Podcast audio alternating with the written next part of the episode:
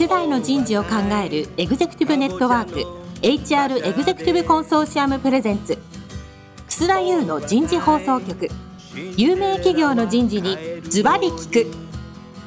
年間数百社の人事を訪問し続けている人事のスペシャリストでありシンガーソングライターとしても活躍する HR エグゼクティブコンソーシアム代表の楠田優が有名企業の人事や人事をサポートする専門家を招いて企業が抱える課題や実際の事例を紹介しながら解決策を模索していきます。この番組はビジネスコーチ株式会社をはじめ HR エグゼクティブコンソーシアム協賛企業各社の提供でお送りいたします。楠田優の人事放送局有名企業の人事にズバリ聞くパーソナリティの楠田優です、えー、皆さんこんにちは。なかなかねコロナ収束せずにですねもうずっと家にいますけども、何か家にいるとなんか慣れちゃったなっていうのがあるんですけど、でもなんか外に羽ばたいて、終わったらね、やっぱり収録メンバーでみんなで焼き鳥でも食いに行きたいなというふうに思ってる今日ここの頃ですけど、皆さんいかがお過ごしでしょうか。さあ、今日から4回にわたってお送りするテーマは、えー、65歳定年導入企業に学ぶということでですね、エーザイさんとサントリーさんにご出演をいただいています。えー、皆さんの会社は60歳定年でしょうか？最高で65歳、えー、が一番多いと思うんですけども、もう65歳定年を入れて、エーザイさんはもう9年、それからサントリーさんはもう8年。ということですね、もうかなり先に行っております。えー、ですから多分、もう65歳定年で定年した人もいらっしゃるだろうし、多分この後また70歳まで再雇用っていう話も今日は番組の中で出てくるかもしれませんけど、しっかりね、人事の皆さん、えー、一緒になって学んでいっていただいてですね、えー、皆さんの会社もぜひそういった形でシニアの活用ということでですね、やっていただきたいと思いますね。やっぱりね、僕いつも思うんですけど、やっぱエーザイさんはヒューマンヘルスケアっていうくらいででね、サントリーはね、水と共に生きるとかって言ってるので、やっぱりね、社員の方がね、みんな健康なんだろうなっていうふうに思うんですよね。まあそういうことで、ぜひね、人事が健康ということでですね、シニアの方もぜひ活躍していただいてパフォーマンス上げていく社会っていうのを今日の番組を通じてですね、皆さんの会社もですね、参考にしていただければいいかなと、そのふうに思います。えー、今日から4週でお送りするテーマは、65歳定年制度導入企業に学ぶになります。早速ゲストの方をご紹介いたしましょう。サントリーホールディングス株式会社ピープルカルチャー本部戦略企画担当部長の清水信孝さんです。清水さんどうぞよろしくお願いします。はい、よろしくお願いします。清水です。よろしくお願いいたします。続きまして、エーザイ株式会社人材開発本部労務政策部部長、並びに理事、真鍋博人さんです。真鍋さん、今日もどうぞよろしくお願いします。真鍋です。よろしくお願いいたします。真鍋さん、久しぶりですね。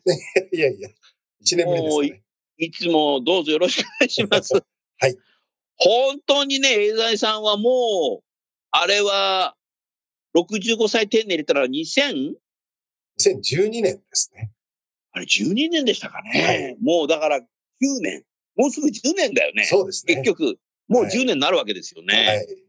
はい、早いなサントリーさんも、その翌年ぐらいだったと思うんで。そうですね。2013年の違い。ですよね。すごく覚えてるんだよね。はい、その瞬間は。当時の人事の部長さんと課長さんに、二人にお聞きしに行って、そうなんだ、みたいな。やってみな晴れなんだ、ここも、みたいな 感じがね、蘇りました。た、なんかね、もう多分そこだったんだろうな、というふうに思いますね。さあ、今日第1回目のテーマは、65歳定年制導入の効果と意義になります。まあ、意義はね、それぞれあるだろうけども、まあ、当時のことを思い出していただいて、まず、エーザイさん、真鍋さん、少し一般論でも構わないし、エーザイさんとしてもこういうメッセージを出してんだよっていうことでも構わないし、少しね、リスナーの皆さんに、この65歳定年制導入の効果、効果はどうなったのかなっていうことと、あの、意義っていうものを少し分けて、えー、お話をいただけないでしょうかね。まず意義っていうところでは、どうだろう、真鍋さん。そうですね。あのー、まあ、意義ということで、言いますと、その導入のその、まあ背景的なものになると思うんですけれども、はい。まあ実はですね、あの、まあ、まず冒頭に申し上げておきたいのはですね、まあその当時ですね、まあ2012年導入ですから、そのちょっと前、2、3年前の話だと思います。まあ当時のですね、労働組合幹部の方が、その導入にですね、強い思いを持ってらっしゃったっていうのが一番。おお、ローソンの方が強い思いを持っていた。はいはいぜひお聞かせください。はい。それが、あの、あったということですね。まあうんあの、その当時で言えば、まあ、再雇用制度なりっていうのが、あるいは継続雇用制度なりっていうのが、当社も入れてましたけども、はいあの、その流れの中で、やはり、しっかりと定年長という形で入れたいっていう思いが強かったようですね。なるほどでね。まあ、そこで、その時にですね、ちょうど私が労働組合の窓口責任者になったところでございまして、まあ、意気に感じてですね、はいあの、まあ、必要に取り組んだっていうのが正直なところというところになると思いますね。うん。だからまあ、なるほどな。そこが一番、導入の経緯としては一番大きいんではないかなというふうに思ってます。うん。ありがとうございます。じゃあ、もう一方、サントリーさんの方としての意義っていうのをぜひお聞きしたいな。いかがでしょうか？そうですね。ここは、あの、まあ、うちも背景的な話で言うと、あの、65歳までの再雇用制度というのはずっとあったわけなんですけども、やっぱり60歳と、60歳からそちらの再雇用ということに変えますと、やっぱり一遍そこで、あの、制度だなんだっていうのは全て切れちゃってですね、少し、その、社員のも、その方のモチベーションからしても、少しちょっと横に避けられた違う人みたいな話だったりとか、周りから見ても、補助的とか限定的な働き方みたいな風に見えちゃって、そう扱われるということがやっぱり多かったと思うんですよね。で、そこを改めて、やっぱり定年自体を65歳に伸ばす。まあ、これは、あの、まあ、当然、社会的な背景も当然ありますし、まあ、ここから日本考えると、ね、シニアの方に働いていただかないと、あの、生産人口がなかなかカバーできないよね、みたいなことを会社の経営層、まあ、うち、あの、ご存知の通り、あの、一族企業ですけど、一族のトップの方からも、そこはぜひちょっと早を進めんかいというふうなお話をいただいてですね、かなり早めから検討した結果というとこですかね。というとこが背景だったりとかするのかなというふうに思います。はい。そうか、今日はエーザイさんとサントリーさんって言うと、結局エーザイさんもオーナー系になりますよね。だからやはり決断が早いですかね、真鍋さん。いや、どうでしょうかね。ちょっと私もそこの当時のことを思い出しても、まあ、ある意味、あの、まあ、トップにお話しした時もですね、うんやっぱり、その、まあ、シニアという表現したかどうかは覚えてないですけれども、うんうん。のナレッジっていうのは大切だよね、おというーことをですね、あの、おっしゃっていただいたのを覚えてまして、うん。あの、それで、まあ、スムーズにですね、この制度導入というところに、あの、が進んでいったというところなるほどね。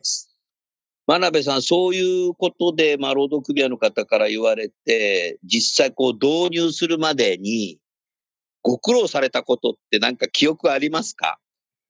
実はですね、その2012年のところで導入だったんですけど、その前がですね、まあ、ある意味、あの、当社としてのですね、まあ、いわゆるパテントクリフうんを迎えた時期にありまして、なるほど。まあ、あの、やっぱり製薬メーカーさんはそうなんだよね。はい。正直言ってちょっと先行きが不透明感が少しあったわけなんですよね。うん。で、まあ、後ほどまたお話しすることになると思いますけども、65歳定年制度導入とセットで、当時の、まあ、いわゆるですね、財務基盤をちょっと揺るがしてたような、退職給付会見に基づくですね、退職給付債務、うん PBO というやつ。うんこれが、あの、膨大してましたので、えーそこの、いわゆる、その、問題も解決しな,、きながらやっていこうと。おというのーと合わせて、あの、まあ、ユニオンの方とうん話し合いを続けたというところになりました。それは今一言で言うと2分ぐらいで話されたけど、ものすごい苦労されましたよね。いや、そうだと思いますね。あのいや、そうだと思いますねって申し訳ないんですけども、まあ、当然65歳の定年制度を導入するということなので、ある意味、一本での制度として持った方がいいだろうというから、どうしてもやっぱり、えー、60歳を頂点とした賃金テーブルから、やっぱり65歳までの賃金テーブルに変えなきゃいけないという、そういう意味での、その、社員の、なんていうんですかね、不安。あとは退職金、年金制度についても、まあ、守るために会社としてお願いすることもあったので、なるほど。決断としては非常に難しかったんじゃないかと、ユニオンの組織としてもですね。うん。だと思います。なるほどね。ありがとうございます。サントリーさんはいかがだろうかな。ご苦労されましたよね、多分ね。えっとね、私ちょっと当時人事にはいなかったんで、経緯わからないとこありますけど、比較的スムーズに進んだんじゃないかなということと、かなりあの歓迎されたというふうな話は聞いてまして、うん、で今、あの、枝井様がおっしゃったような退職金年金制度の見直しっていうのは、実はもう2000年代の初めの頃にですね、ポイント制に移行して、うんぬんかんぬんっていうのはもう終わってた関係もあって、比較的移行しやすかったという経緯はあるんじゃないかなというふうに思います。結果的にそうなったってことですね。そうですね。その時点からそこまで見越したわけじゃないですけど、あの再雇用制度をまあ始めた頃だと思いますけど、それを考えたのは。うん、あの、それが結果的にそこにつながったということなのかもわからないですね。はい。うん。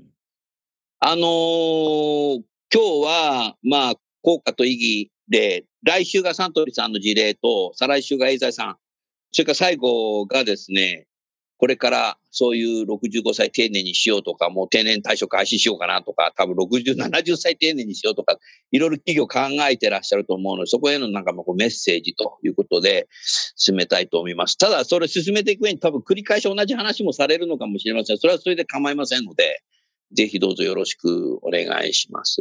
あのー、最初に多分リスナーの方が素朴によぎることって人事だと必ずあると思うんですよね。移行期間の問題。来年から65歳定年にしますって、えー、もう俺60で定年してもうなんか田舎帰ろうと思ってたんだけどとかって必ずあると思うんですよ。社員は皆さん思いがあるので その問題どうしてきたのかなっていうのをなんかわかる範囲で真鍋さんどうでしたか？はい。まあ、あの、今、あの、福田先生がおっしゃった通りで、あの、その当時を考えると、いわゆる公的年金の受給年齢の段階的な引き上げについては、まだ結構まだ報酬比例部分っていうのは払われてる時期だったんですよね。そうだよね。ええー、当時はそうだよね。なのでおっしゃる通り、あの、その時には、あの、65歳定年に賛同する人もいれば、本当、俺はもう本当辞めるつもりだったのにとか、もう辞めて年金もらうわという人もいらっしゃいましたよね。うん。だからその中で、やっぱり、その60までの賃金カーブを改定することに対して拒否反応が出たっていうのは事実です。うん。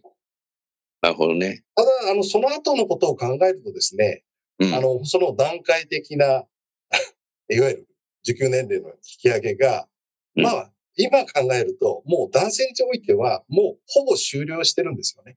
そうですよね。もうこ、ね、ここのタイミングでそうなってるよね。ね当時はさ、そうなんです。まだ将来の話だろみたいな。俺たちの世代じゃないよみたいな、はい。もっと若い人たちだよとかって言ってたかもしれないね。そうなんですよね。なので、まあ、むしろ最近はそこの部分については、まあ、生活も不安になってくると、くてるような状況もありまして、まあ、とにかく65歳定年については、そのメリットっていうのを感じられる方が多くなってきてるんではないかと思います。最近ではですね、あの、本当65歳定年を迎えた方が、早く、もうちょっと長く働ける制度作ってよって言われる あの、そういう意味では、まあ、ニーズが変わってきましたね。そうですね。木が熟してきてはいますね。おー。サントリーさんは、そうすると、清水さん自身は導入した頃って、仕事はどの部署にいらしたの？私はその時、中国、上海で 海外勤務を、駐在員をしてた。駐在員をしてた。はい。じゃあ、遠い異国の地で何か、はい。お台場が動いてるぞ、みたいな。なんかで、えー、65歳まで働けるの？って言った時にどうよぎりました？いや、あのー、別に。年齢的には若かったから、まだ、ええええ、イメージしてなかったかもしれないけど。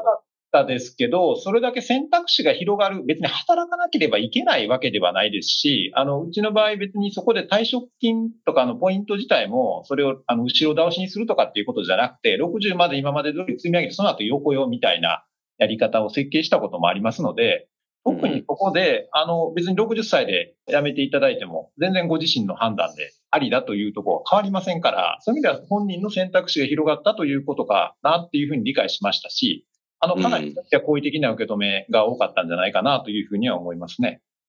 なるほどな。はい。そうすると、エーザイさんもサントリーさんももう、こう尊重したってことですよね。瞬間的には。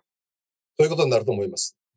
まあでも絶対残ってほしい人には、もうちょっと残ってよっていう個別ならもしかしたらあったのかもしれないなというふうに思いますけどね。江沢さんなんか研究の方もいらっしゃるからね。サントリーさんも研究の方いらっしゃるからね。はい、はい。うん、まあ多分あったんだろうな。でも結局それからもう9年、8年経って、次にその、真鍋さん、永在さんでは、今、どんな状態になってるんですか？今みんな65歳丁寧にして。はい。そっから再雇用っていうのも考えてらっしゃるの？いや、まだそこは、あの、正直考えられてないです。うん。そうするともう65歳まで働いて、そこでもうリタイアと。あ今の制度としては、あの、制度としてはね。そうですね。なるほどな。まあもちろん、あの、今のその、法制というかですね、努力義務として65歳超のえー、雇用について、えー、求められてきてますので、検討は、あの、開始はしております。検討は開始している。はい、なるほど。ただ、一方で、今のそのコロナのせいではないですけれども、うん、DX 社会の中でのそのリモート勤務も含めてですね、就労環境は非常にやっぱり10年前と変わってきてるので、変わりましたよね。そうですね。だからその辺も含めて、どれがいいのかと。社員にとっても会社にとってもっていうのは、やっぱり慎重に今度は検討したいなというふうに思っております。ありがとうございます。サントリーさんは今は65歳定年にされていて、そこから今再雇用70歳までっていうのはもう考えてらっしゃるんですか？あ、もうあります。そういう意味で言うと、マッチングが成立すれば別にあのご自身でやりたいという手が上がるということと、その部署のあの希望が合えば、65歳以降再雇用制度っていうのを2020年かな ?20 年の9月にすでに導入はしてまして。おじゃあコロコロナ禍にそれを導入されたんだ。はい、はい、はい、やっております。へえ、じゃあもう、じゃあ66歳の方もいらっしゃるってことですね。はい、再雇用されている方はいらっしゃいますね。はい。へえ、そうか。真鍋さん、そうだってよ。だんだんすごくなってきたなあのね、たまたまですけども、何年も前、あの、正月に財界のこう名刺交換会みたいなのとか、なんか懇親会とかよくあるじゃないですか。すっごい広いところで。たまたまね、何千人もいらっしゃるんですけど、立食ですけど、背の大きい方がいたからすぐ顔が分かっちゃったんですけど、新浪社長がいらっしゃるんですよ。はい、目立ちますよね、あの方。身長すごいあるから。だから、新浪さんいらっしゃって、なんかね、たまたまなんか僕のすぐこっちに近寄ってきたんですよ。偶然に歩いてらっしゃって、それで他の方と喋ってなかったら僕は声をかけたんですよね。もちろん初めてで名刺交換させていただいて、サントリーさん65歳定年ですよね、つったら、よく知ってますね、とかって言われて 何でも知ってますよ、とかって言っちゃったんですけど。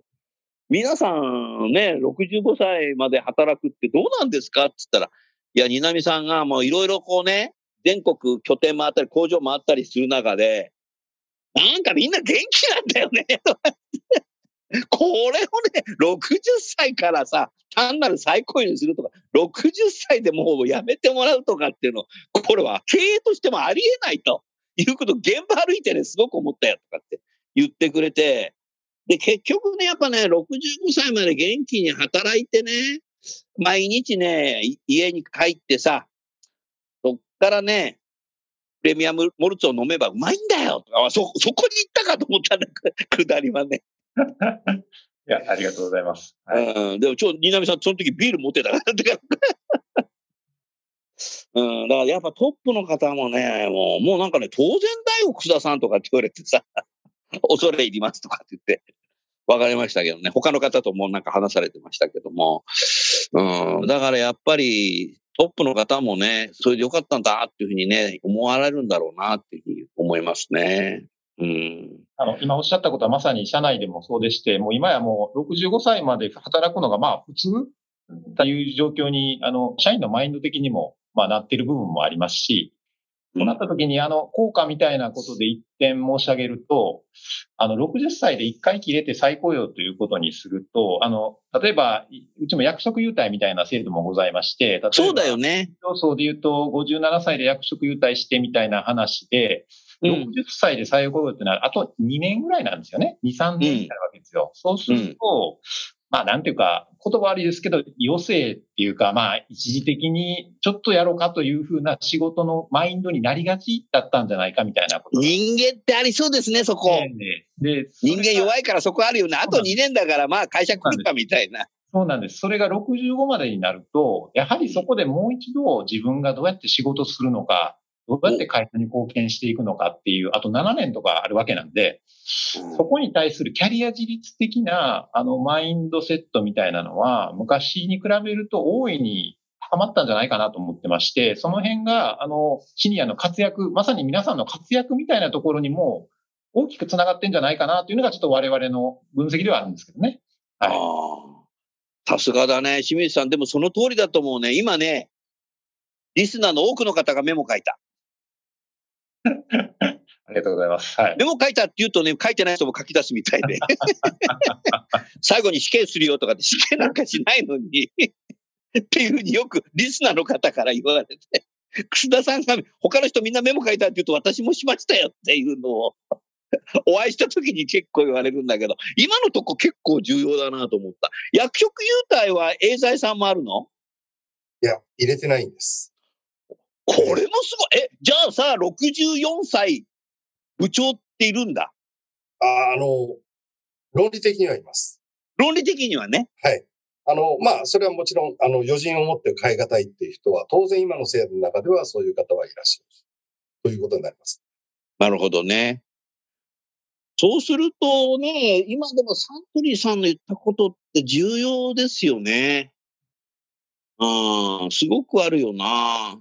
やっぱり2年だとなんかこう、パフォーマンスっていうか、一応会社来よう、会社好きだからってなるし、ねえ、7年っつったらもう中期経営計画より先なので、自分の人生のキャリア計画を考えないといけないよね。そうだと思います。おーそうすると意外ともう50代後半から65歳までの方で、もう頑張ってる健康の方っていっぱいいるんでしょ？いらっしゃいますね。本当に、あのーやっぱり、あの、様々な方にお話をお聞きすると、まあ、ほとんどの方が、やっぱり一生懸命自分の培ってきたものを会社に返して、あの、しっかり貢献したいという方はほとんどですよね。だからやっぱり元気に仕事して、会社に貢献したい、自分も成長したい、みたいな思いを持たれる方がほとんどじゃないかなっていうふうに思ってますけどもね。はい。あのー少し話題が変わるんですけど、私実はね、もう来年70なんですよ。で、もう僕のことはもうどうでもいいんですけど、もうかなり昔だな、僕20代か30代の頃に、やっぱ製造業さんの工場の見学とか結構好きで行ってたんです。そうするとさ、こうみんなさ、こう、どこの工場も労災にならないように、なんか看板に書いてあったりするんですよね。怪我人が出てないとかっていうのをなんか出すんですよ。もう1年出てないとかさ。結構みんなやるんだなっていうのがあって、まあ、労務管理っていうことでやってたんだろうなと思うけども、健康ということでは、サントリーさんどうなの？労災ってないの ?60 歳以上になってなんかもう歩けねえとかって。ああ、いえいえ、あのーあの、もちろん。ロロコモア飲んでっから大丈夫なのかな？はい。ありがとうございます。宣伝いただきまして。ロコモアがね、足腰を強くするってなりますけど、あの、もちろんちょっとお酒の会社ですので、ちょっとややそういう生活習慣病的なこととか、あの、多い方は、あもちろんいらっしゃいますけど、とはいえ皆さんお元気です。はい。元気なんだね。ええ、うん。エイザーさんはいかがですか？はい。まあ、あの、薬屋ですのでですね、まあ、いわゆる薬屋っていう言い方する。あの、原料生産という意味で言うと、まあ、いわゆる原料を持って、それを仕込んでいってっていう意味では重たいものを持つ。そうですねようなことは、もともとはありました。その工程の中でですね。はい。えーですけども、それがまあ、よりですね、徐々にオートメーション化することによって、えーそういうところはやっぱりどんどん改善されてきてる改善されてるんだね。ええあの、そういう意味で言えば、あの、工場での、えーっと、いわゆる健康という意味ではですね、あの、過去よりは当然良くなってきてるんではないかというふうに思ってますね。うん。MR の方も多分、歩いてなんぼって考えたら 結構なんだろうね。あの、サントリーさんなんか営業の人とかも、ほんとよく歩くもんね。いやーそうですね。はい。足で稼ぐうんようでも。足で稼ぐっていう考え、言い方、言い方みんなしますよね、サントリーさんね。エーザイさんもみんな MR の方、移動しなきゃいけないんで、まあ車で運転してね、移動したりするんだろうけど、足腰強いですよね、MR の方とか。そうですよね。あの、活動としてはそういうふうになると思いますね。うん。まあ、ちょっと今はリモート、あ、リモートだから、あの、非常に。なかなか訪問できないもんねまあ活動としてね。あうん。の、コロナ禍ではちょっと活動が制限されるところありますから。なるほどな難し。いとこですけどね。はい。はい。それでは、あっという間に30分時間になってしまいましたので、えー来週はですね、サントリーさんにおけるですね、えー事例を報告していただきたいのと、再来週は、エイザイさんになりますので、リスナーの皆さん、引き続きですね、お聞きいただければいいかなと思います。最後にゲストの方をご紹介して番組を終わりましょう。サントリーホールディングスの清水さん、エイザイの真鍋さん、今日はどうもありがとうございました。ありがとうございましたありがとうございま。した。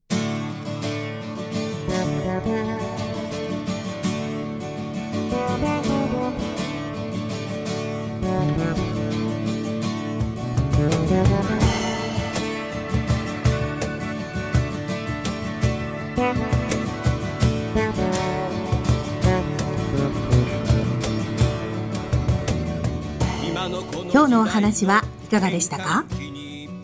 楠田祐の「The Times Will Change 時代は変えられる」とともにエンディングといたします。この番組は日本最大級の人事ポータルサイト HR プロのウェブサイトからもお聞きいただくことができます。HR エグゼクティブコンソーシアムでは月例勉強会や分科会などを通して人事エグゼクティブの方々の共通の人事課題に関する本音の議論の場を提供しています。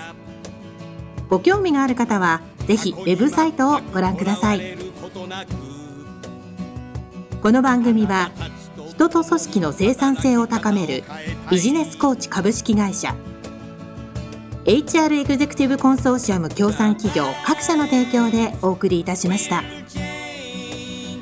楠田優の人事放送局有名企業の人事にズバリ聞くそれでは来週もお楽しみに。